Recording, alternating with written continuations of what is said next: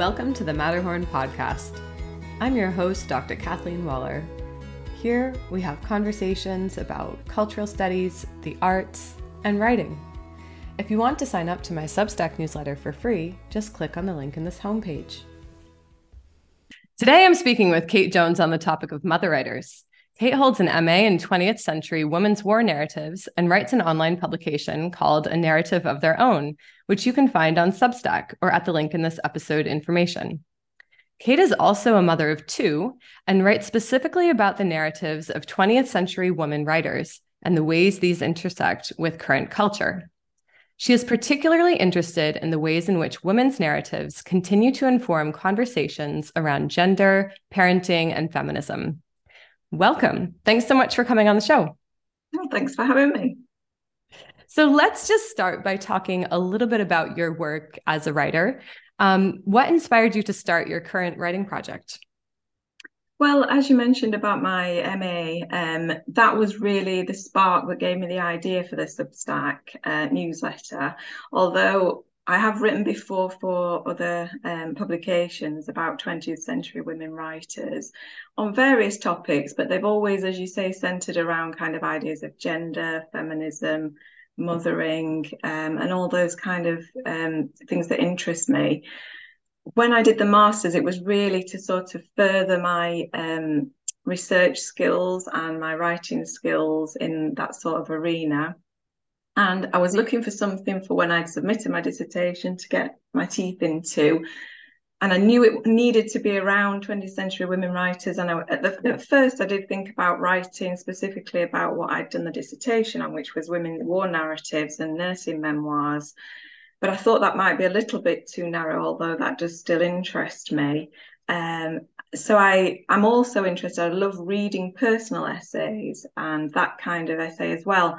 So I wanted to try and blend somehow the way that 20th century women thought about things and wrote about things and explored women's experiences of life with more contemporary ideas. Um, and so far, that's what I've managed to do. I've blended a lot of things that I read about in the news or just articles and essays I come across that I find interesting. And I, I'm always sort of thinking, how does this tie back? Is there something that I've read from, you know, the 1960s that touched on this and that we're still struggling with now? Or, you know, like I've written about the beauty myth or something like that, and I, have read an article and that's just sparked an idea. Sometimes I do just do straight kind of biographies or a discussion of a novel.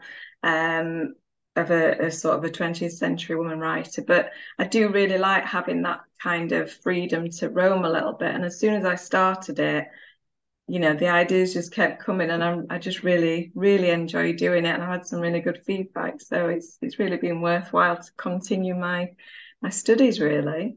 That's great. And isn't i mean i love the the the substack interface because there it really is a lot of freedom like you said i mean this is it's your newsletter you can take it where you want to go but you you also get feedback as you said which is really nice yeah. and yeah. i mean i've i've just loved seeing the way your work has evolved um over the Thank last you. i mean it's coming up to a year soon which yes. is exciting yeah yeah and and it, it is really it is really great the way that you connect what's going on now to um, literature of the 20th century. And i think it just shows you know the relevancy of that literature the the continued relevancy which is fantastic. And so, yeah. i mean just for the the listeners who maybe haven't read your your work there's been something recent um, recent in your publication about the virago feminist press the collective fear of the pandemic in relation to literary responses to world war ii and low wages that a writer earns. Um, yes. we both experienced.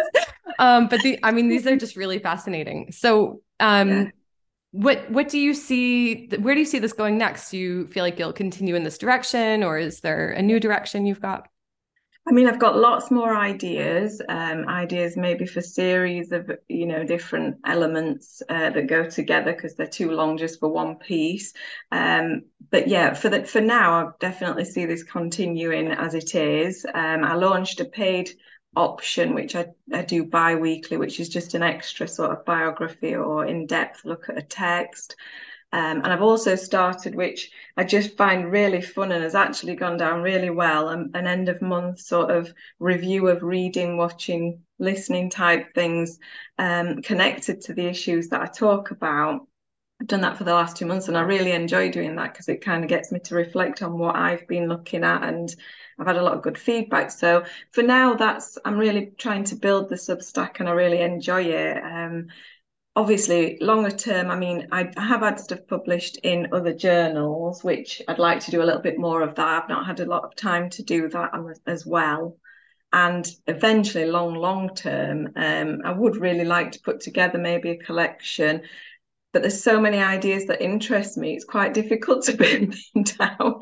Yeah, you don't um, want to stick with the one, right? You want to keep going yeah, and So, yeah. Yeah, some of the things we're discussing today really interest me from the point of view of a collection. They have for a while. I've got sort of a folder on my um, laptop mm. all about that. And then the war narratives I keep coming back to because there's so much on there, sort of things about um, uh, sort of femininity and masculinity breaking down the borders and mm-hmm. um, post-traumatic stress on the sort oh, of wow. more on women and men and all those subjects i mean even my dissertation tutor did say um, i think you've got a book here rather than dissertations i had to break it down quite a lot for you know 12,000 words or whatever but um, so yeah there's so many different ideas but yes that would be a lovely longer term aim. And I feel like Substack is really giving me that sort of experience and feedback, which is really valuable as a writer, I think, mm. to sort of see what people like and and what gets people talking and and what interests people. It's been it's been really good for that. That's great. Yeah, I mean, I guess you can kind of see what happens and what really speaks to people or where where you get energized from writing about a topic which is you've which got is really to cool. really i've always thought you've got to really mm-hmm. sort of write about what lights you up. Otherwise, mm-hmm. you know, if you write about something that you know is popular or that sells or that gets published in journals, but you're not really that interested in it, I just, I'm really bad. You know, I'm quite a big procrastinator as it is. So I have to be really interested in what I'm researching and writing about. Um, and I think you can really tell that on Substack. I was talking to someone online yesterday about it because it feels like a really good place where you get some real niche topics and mm. then there's all these other people that come out that love that niche topic that you think mm-hmm. when you're writing well i'm not sure anybody else is that interested in this. Yeah. And they are and it's i just find that really fascinating. You can really tell the passion i think from people's newsletters like yours. I know you've been recently doing a poll Forster series. Oh yeah, you can really sort of tell that that's something that you're really interested and passionate about, and it, mm. I think that really comes across on Substack. You don't tend to. I've not seen anywhere I've thought, oh, they're not really that interested in that. They're just writing about it. To have a publication is, I think, it's a really good breeding ground for finding writers on there as well. So yeah, that's great. Yeah, I mean, finding writers and then also finding new discoveries, like you said, whether it's yeah. a book to read or a film or something in the news to look at. Um, right. Because I guess we're the thing is we're subscribing to a person's writing, not necessarily the the topic. You know, maybe they have a mm-hmm. niche, but I yes. love the way you're just um, kind of bombarded by something new. You know, when I get your yeah. Newsletter, I don't know who you're going to be writing about. It's different if. I read like um, a newspaper online and then I kind of click on the the title that I want to read. Instead, it's yeah. just whatever you've decided, it comes through to me. And yeah. I think you're right that that passion really comes through and that's that's the writing um on this not only on this network but elsewhere as well that you know I really enjoy the most because you can just it, it becomes a bit quirky in a really great mm. way like the yes, connections definitely. that people make. Yes, that's it cool. really does. The personality comes through, I think, doesn't it? Yeah, yeah. that's great.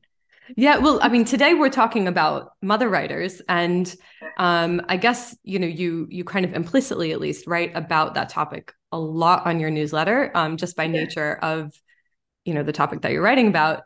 Um, yeah. But you had one particular article um, called "Wife, Mother, Other" that I just want to pick up on for a bit here today, um, yeah. Because we're also talking about mothering on the Matterhorn in a in a different way. Um, So if we can jump into that article for a bit, um, we can talk about your experiences as well as a wife, mother, other, uh, writer, sorry, not other. and. I feel like that's from something, wife, mother, other. So, it is, yeah. yes, and I forget now, but it I, it definitely is from something else. That's where. Oh, I think it was. um There's partly the Bern, Bernardine Evaristo book, isn't oh, there? yeah, that was a great book. Yes, yeah, yeah. I think there was that sort of on my mind, and I'd read a couple of different things that I thought, and I always find it difficult to think of titles. I leave it right while the end before I'm posting, and, yeah. and I thought, yeah, I think that really goes with it. But yeah, it goes it gets you thinking about it too yeah so um i mean I, I guess first of all what gave you the idea to to write this article was there anything in particular that sparked it yeah well I have written about, like you say, I've written about these topics before, and I had had um, a couple of essays published a few years ago now in a really good magazine, actually, a journal that doesn't exist anymore, unfortunately. Um, and I published something similar to this with these ideas. But then there was the um, the New Zealand Prime Minister Jacinda Ardern. Mm-hmm. Uh, there was a mm-hmm. big story that broke about the BBC making a comment about can women really have it all and that was the sort of thing that week that sort of sparked me back to these ideas. Um, but I mean, the ideas have been there ever since I became a mother myself, I suppose, and even reflecting back to my own mother's life as well, sort of in the kind of 60s, she would have been sort of a young woman. Um, and I, I think it, it was all those ideas were there, but I went back to the 20th century writers as well to sort of look at their different ideas because there's quite a vast array of women who had children but left them. Then there's ones that um, had children and worried they would affect their creativity. And I thought it's a, mm-hmm. it's just something that's endlessly fascinating to me. This sort of discussion about can you do this if you do that, which is a bit of a nonsense, really. But mm. I find it I find it endlessly fascinating. Yeah, how different women have different perceptions and how it does affect their art and their writing. Mm-hmm. But that yeah. was where it originally came from. That no, that's great, and I find there's a really there's a this kind of messy discourse around it, and I like the way you kind yes. of try to take that and streamline it in a, in a relatively short article try yeah. to bring all of that together so i mean maybe we can come back to art in, in a little bit and see what yeah. you think about that. Um, but we'll look just at the beginning of your article. Um. You start by saying, um, talking about the concept of having young children at home and its impact on art. Um, and there's this quote from from your post. English literary critic Cyril Connolly once wrote, There is no more somber enemy of good art than the pram in the hall, giving credence to the theory that having young children negatively affects an artist's ability to create good art. So, was that the case for you? Well, it's interesting, really, because although this argument persists, and obviously we'll talk about other more recent uh, pieces around that, but I've actually always had mixed feelings about that concept because I can see the argument that from obviously a time suck point of view, I mean, just having the energy to get yourself and a baby dressed and out of the house on Sundays is enough. Definitely. Oh yeah. The thought of sitting down and do my two hours writing today or whatever is I can see the point that he was making there.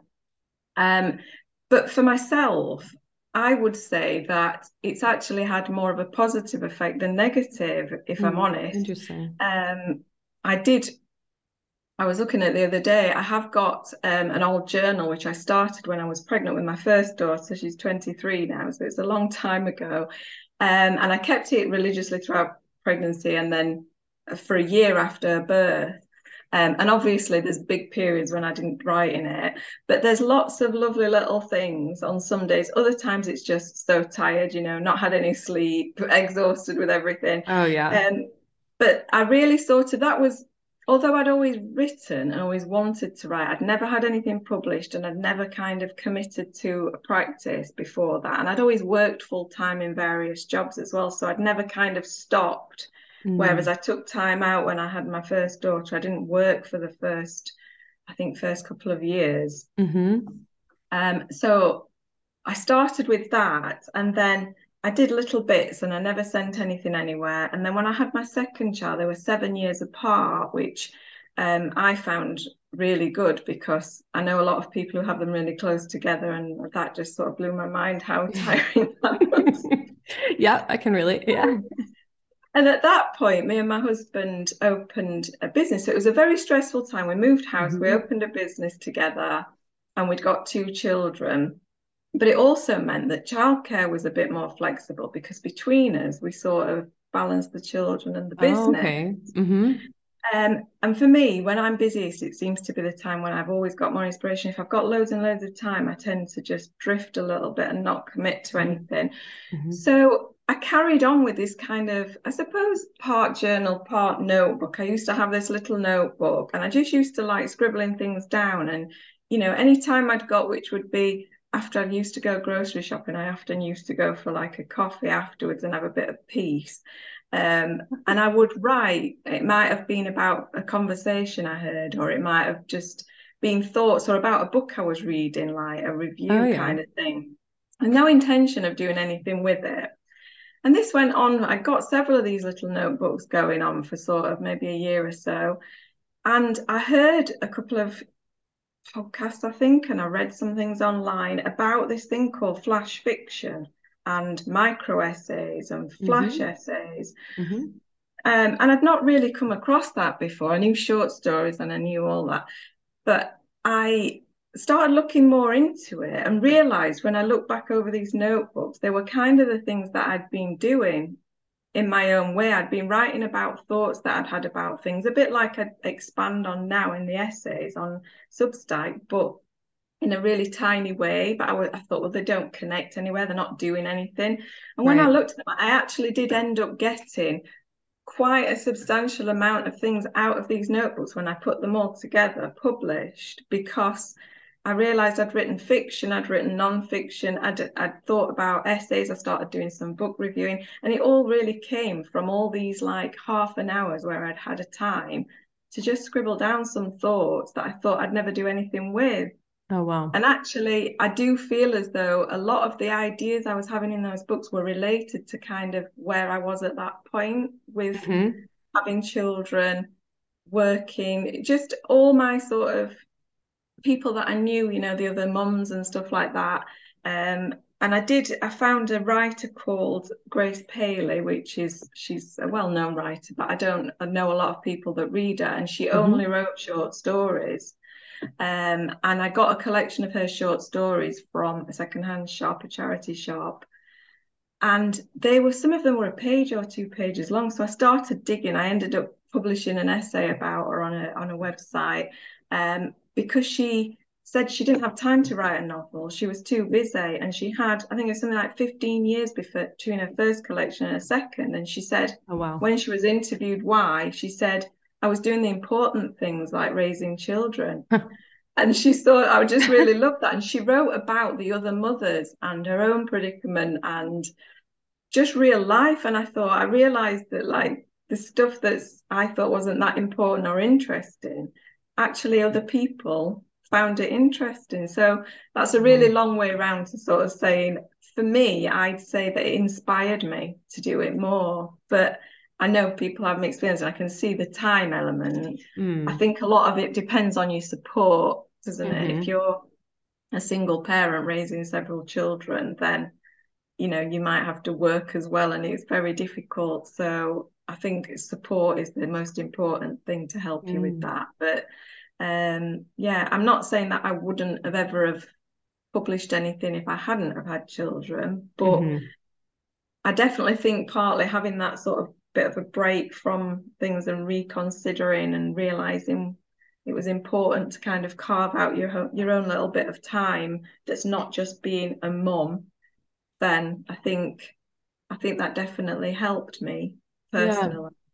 no that's i mean that's really fascinating for so many reasons you know i think um first of all just sometimes the i find the transitions in my life are are when I write more. Um, and yeah. not only when I became a mother, but at other times as well. And I mean, like you, I also um, took quite a bit of time off at the start, and then I, I made a career change, so I've had more flexible time. But what was interesting is that I think before I had my child, I I really thought I'm going to take off a little bit. Of, I'm excited to be a mom, but I'm going to take off just a little bit of time and go back to work. I love being a teacher. Let's go.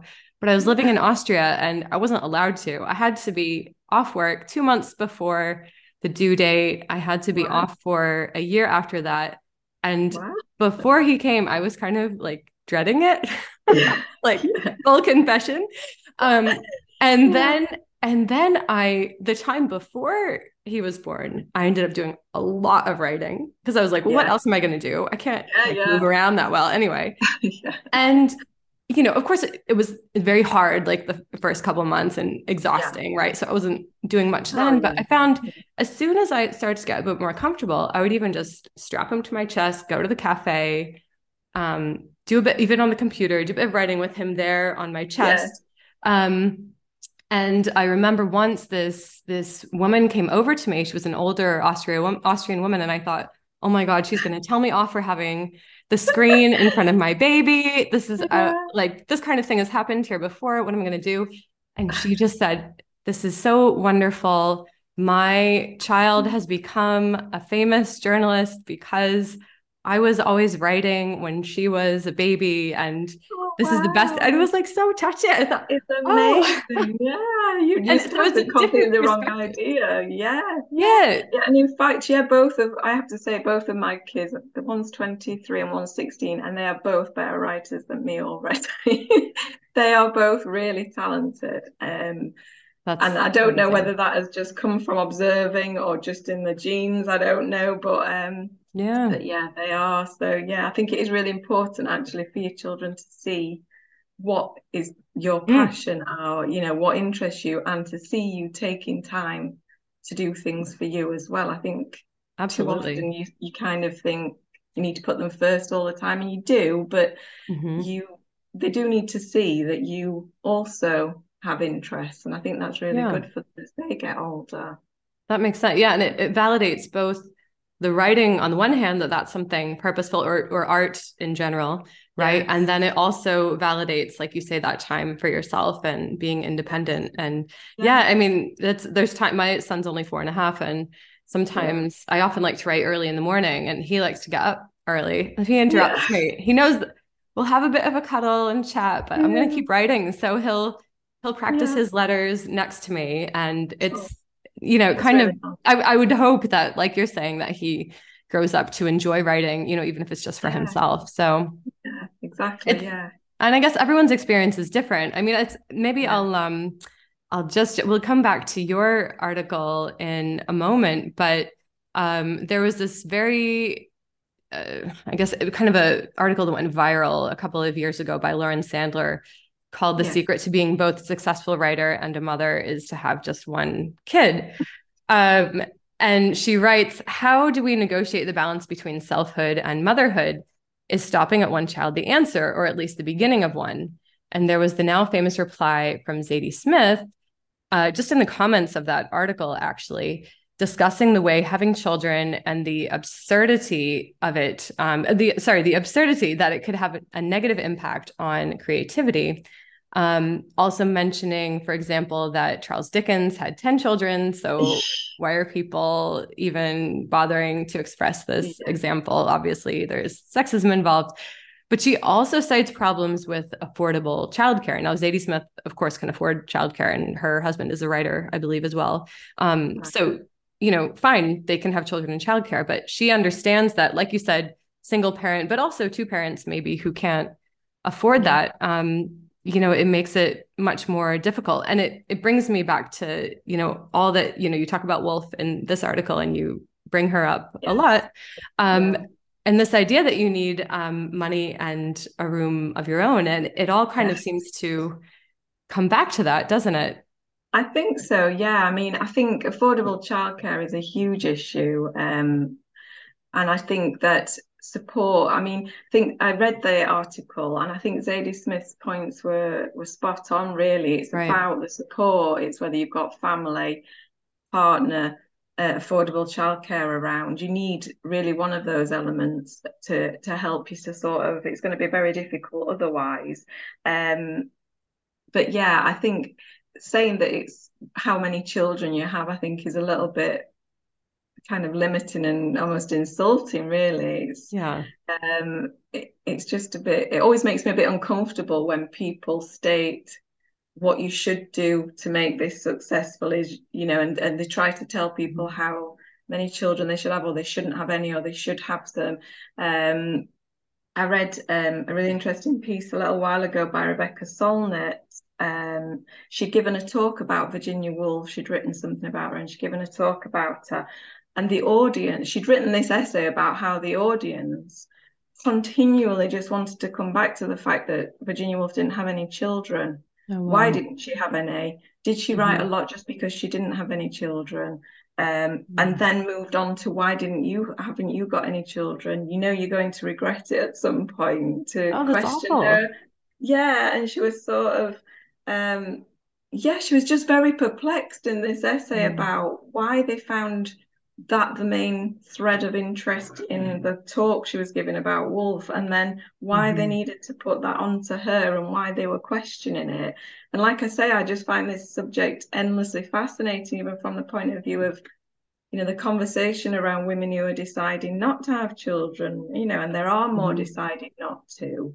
And that question, I, I work with a lot of women and sort of people saying, well, you've been married now two years mm-hmm. are you not going to have children before it's too late or mm. and i just think it's not something that men probably get asked i can't imagine a man in a workplace being asked why they're not having children or they said we're not having children being questioned about it so right. it, you know the opposite side of motherhood the you know is just the choice really and that sort of mm. kind of essay like sandler wrote about you need to just have one and and then you'll be fine it just seems a little bit of a strange concept right. Me, really. And the fact that it's not always a choice, obviously, as no, well. I mean, for so many different reasons, right? Not even not only fertility, but it can be so many reasons.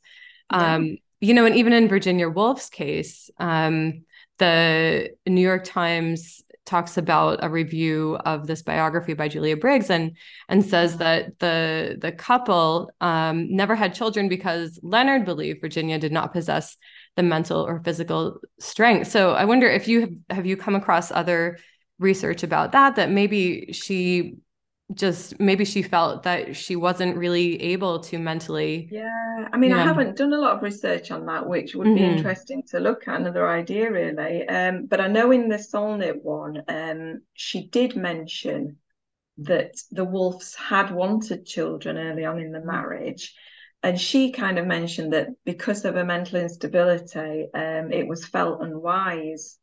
Um, she didn't specifically mention that Leonard had said it. She kind of made it sound as though Woolf had come to that realization herself mm-hmm. and that she had wanted children because of the joy they brought her sister.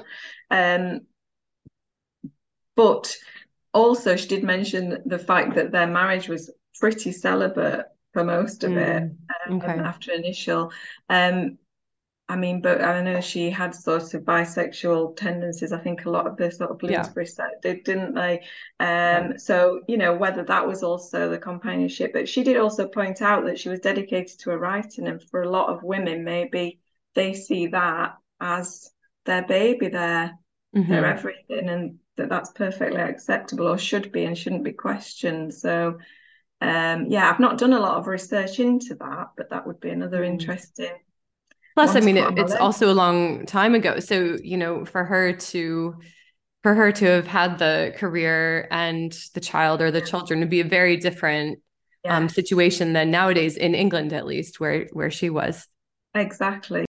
It's it's really tricky to know um, what the situation obviously would have been like for Virginia Woolf if she had children, and maybe you know we'll we'll never probably really know if it was her choice or her husband's choice or just mm-hmm. a feat of nature that it happened. But, you know, in any case, it, I don't think it can be used as an example or a reason, um, a reason not to have children if you're a writer. And at the same time, like you say, um, it also can't be, you know, we can't uh, question women who don't have children and suggest no. that they would be better, more well-rounded people of society if they had children. I mean, it's just exactly.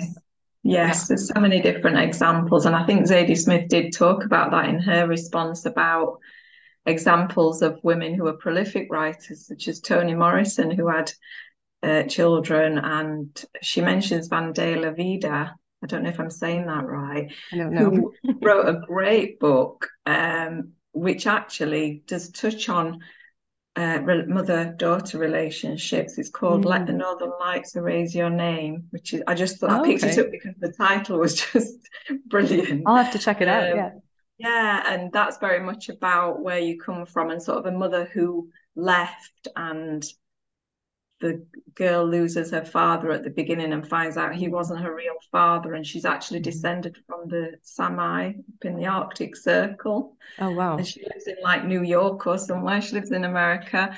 Um, and she goes off in this kind of journey to find out who her father was and what happened to her mother and why she left.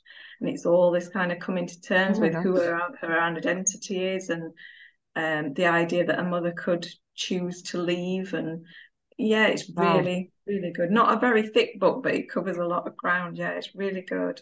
Sounds incredible. Yeah. I mean, and you even you even talk about this a bit in the article because you say women still often carry the residue of questioning themselves over their individual choices in a way that men often don't. And um, you know, maybe that's because of society and not the the individuals themselves i don't know but then you talk about um, margaret atwood's reflection that women are not trained to be selfish um, they're yeah. not trained to take that kind of time that you were talking about and that i also had um, on maternity leave for example um, to do things for yourself so but i think it's a really tricky thing to navigate i mean this this mom guilt thing is yeah. real i don't know if it's, it's biological real. or what but it's even I, yeah I, again another fascinating subject that I'd probably need to go into psychology about wouldn't it really yeah. but it's definitely real and um yeah I've definitely been suffering with it for 23 years and I've never got over it so if anybody's right. got any ideas please suggest it and I do think I mean it is sort of stereotyping but I do think that men don't worry about the same things. I don't think they have the same goal. I don't know whether there's just this innate feeling. I think when you become a mother that everything you do, you're going to completely like ruin these children if you don't get everything right. Mm-hmm. Um, and whenever you make a decision, you're questioning yourself whether that was the right or wrong decision. And from what I've witnessed, I don't think that men do struggle with that as much.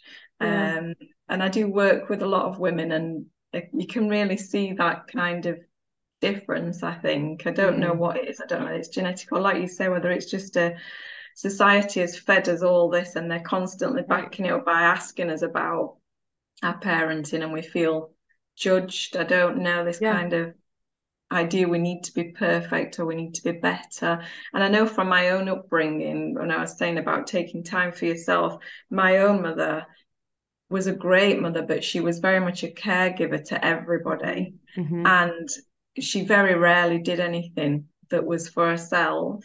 And I think it's had the opposite effect for me of growing up and sort of thinking it's really important to take mm. that time because I used to wish that she would do that. Mm-hmm. Um, but yeah, I think as well that generation probably did do that more. I mean, um, yeah. I think it was very much kind of you looked after the family and stayed at home. And so I think that was partly the society that put that on, but I think we're still struggling with it now. Oh yeah. You know, even though we have very different lives, don't we? And right. You know, much more dependent lives, but can it can still fall into that trap, I think. It's really difficult to navigate. And I find um I mean, maybe even more so because I work for myself now. So I can, and I know a lot of your work is also writing. So you're setting your own hours. And so it's yeah. not, in some ways, it's easier if it's like, well, I have to be at work at this time and yeah. then I'll take care of my children or call my child wherever, you know, wherever your children live now. Yeah. Um. But, you know, when you can make that choice, it feels like, oh, I'm choosing this over over my child and I, I constantly have to kind of negotiate that but i think i try to come back to what you said earlier about you know have it it's it's important to also have your passions and set an example and you know part of it's about making money as well but part of it is also um simply yeah taking that time for yourself so I think so. I, I, do take your point. Yeah, when you're making the choice to be away from your children, to do something for yourself is much harder, I think, than when you have to be away because you're doing something to earn money or you know you you've got set hours or whatever i think that's a really good point because mm-hmm. i find the guilt's much harder if it's just for something for pleasure or you know yeah. Yeah. to take time out it's much more difficult but yeah definitely especially when they're young definitely that's really tricky and you know and i agree i think with um you know as as time changes maybe there's there's differences in the way that we perceive this but even i was watching this german film the other day um just forgot the name of it. The the the something personality. Anyway, it's from the 1970s, and oh. um, I'm trying to work on my German, so I'm right. watching these German films. But it's it's about um, a woman who's a photographer, and she's a single mom. Um, but the first scene is of her with her child, just like wrapped around her, and just saying, no, don't, don't go, don't go off to work, don't leave me, don't leave me, stay with me. And she has to peel her off. There's a nanny, oh. and she, I don't know how she has a na- she affords a nanny. This must be something you could do in the 1970s. Oh. She's a struggling photographer with a nanny. Anyway, oh. good for her. and she she pulls the child off and hands her to the nanny, and it's I mean, I'm sort of acting it out for you here. Our listeners won't yeah. be able to see that, but it's it's a real struggle. And I just thought, oh yeah, I yeah, I feel like that sometimes. Um, yeah. So I mean, you know, some things haven't changed, but maybe that was the kind of the cusp. But because it was quite a, a feminist film, I would say it was also yeah. trying to say something about this evolving narrative and what that means for women as yeah, things change. Really interesting, definitely. Yeah. And there's definitely, I definitely know people where they will say, and it's happened with myself and my husband that you do something with your children and they will you know like dropping them off at nursery or something will be like this major fight and then dad takes them and they're oh they're absolutely fine. Yeah. And it's almost like they're playing on that nature aren't they? That it happens to us. you, you might be going out um, but i'm going to make you feel bad about it while you're going Right, right. And they and learn really people, early. People at work will say the same thing that, you know, mm-hmm. dad's taking them and they're, oh, I don't know what the problem is. They're, going absolutely fine. Yeah. it's just, yeah, it's just from the time they're babies, I think. So yeah. I don't know. It's the attachment thing. Who knows? and I get, I mean, just continuing that vein, going back to Ardern, who I know, like her resignation is really what you said sparked yes, this article. Like, you know, a lot of things that you read in the news um, which yeah. is really fascinating. But what did you what did you think of her resignation? Did you think kind of you know good for her, or she's not setting setting a good example? Did you have um thoughts on that? Yeah, I, I really respected her for it because I just think that um, we've always got this thing going on. I think this dialogue about um, trying to achieve everything, trying to have everything. You know, I'm a really successful uh, prime minister or whatever you are, um, and trying to balance everything and show like this is how you can do everything. And I, I just mm-hmm. think it's really good when people are really human and just sort of say, yeah, this is not working for me. I'm not happy with this and I'm going to make a change. I really respect people, you know, men or women that do mm-hmm. that. Um, and I think, I mean, I, I do sometimes think, oh, you know, people will use that against, well, that's why women shouldn't be in that position, which is always the sort of risk with that kind right. of thing. There. and there always will be, but, you know, I personally think it's a really strength to sort of say when something's not working and to walk away from it. Yeah. Personally yeah really good for her and she's had kind of a stressful time as prime minister too exactly, not not her fault yeah. just no, I mean, the pandemic no. and I mean some exactly. well, the terrorist event in New Zealand as well. So, you know, she cited yeah. those examples too. I think I mean, I agree. Good for her. And you know, you juxtaposed it to Boris Johnson, which I found fascinating as well, because yes. well, we probably yeah. don't even have to say why. But well, no, I mean, yeah, I think he had. Did he have two children whilst he was in office? I think, think so. So we don't yeah. even we don't even know. No, exactly. And she'd made the point in the, the article I was reading about she'd been on some sort of conference and there was another female prime minister, but I can't remember where from. And the reporter, the journalist, had said something like, I expect you to have got a lot in common because you're both mothers. Mm. And she hmm. said, Well, we've got a lot in common because we both run countries and mm. are hmm. setting they were setting some kind of important policy between the countries. I can't remember who it was um, you know, and she said, would you really say that to the male politicians that they have a lot in common because they're fathers? It just wouldn't be part of the conversation. And right. the same thing with Boris Johnson. It was it was just a speck really on the news that his partner had given birth, but it wasn't really mm. relevant to his um his sort of ruling of the country, if you like. Or yeah, just in the background. I mean, yeah, exactly. It was not relevant to that at all. So it's why it should be relevant.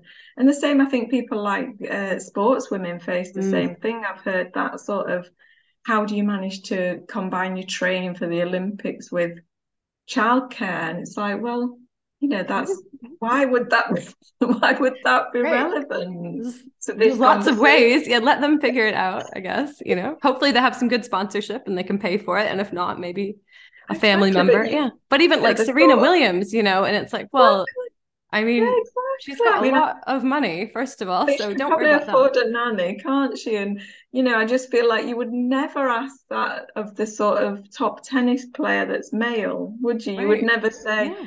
What are you doing while you're traveling around the world with the children? Mm-hmm. You know, it would just be assumed that they were taken care of. So it's just right. And plus, Serena's husband, I don't think he even has. I don't know if he works anymore. The Reddit guy. Yeah. I forget his name.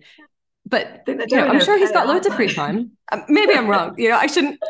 He may be very busy at work, but the yeah. point is, yeah, like the the roles can obviously be reversed now. So it's just, but Serena, you know, she couldn't win because people were on her when she had the baby and came back, and now she's, uh, you know, she's retired and she's recently announced yeah. that she's she's pregnant again. So it's but people are like you know why did you why did you retire why did you come back why did you it's yeah. she just can't win so it's just this conversation that i think with women's choices and women's bodies mm. and it's always been kind of part of the sort of feminist movement hasn't it that um there's so many politics around women's choices and women's bodies that never affects a man and to, when you do flip that around it would sound ridiculous mm-hmm, mm-hmm. and it, you know in every situation it, you just wouldn't be able to speak like that the conversation mm-hmm. is just totally different um as i say the subject just fascinates me really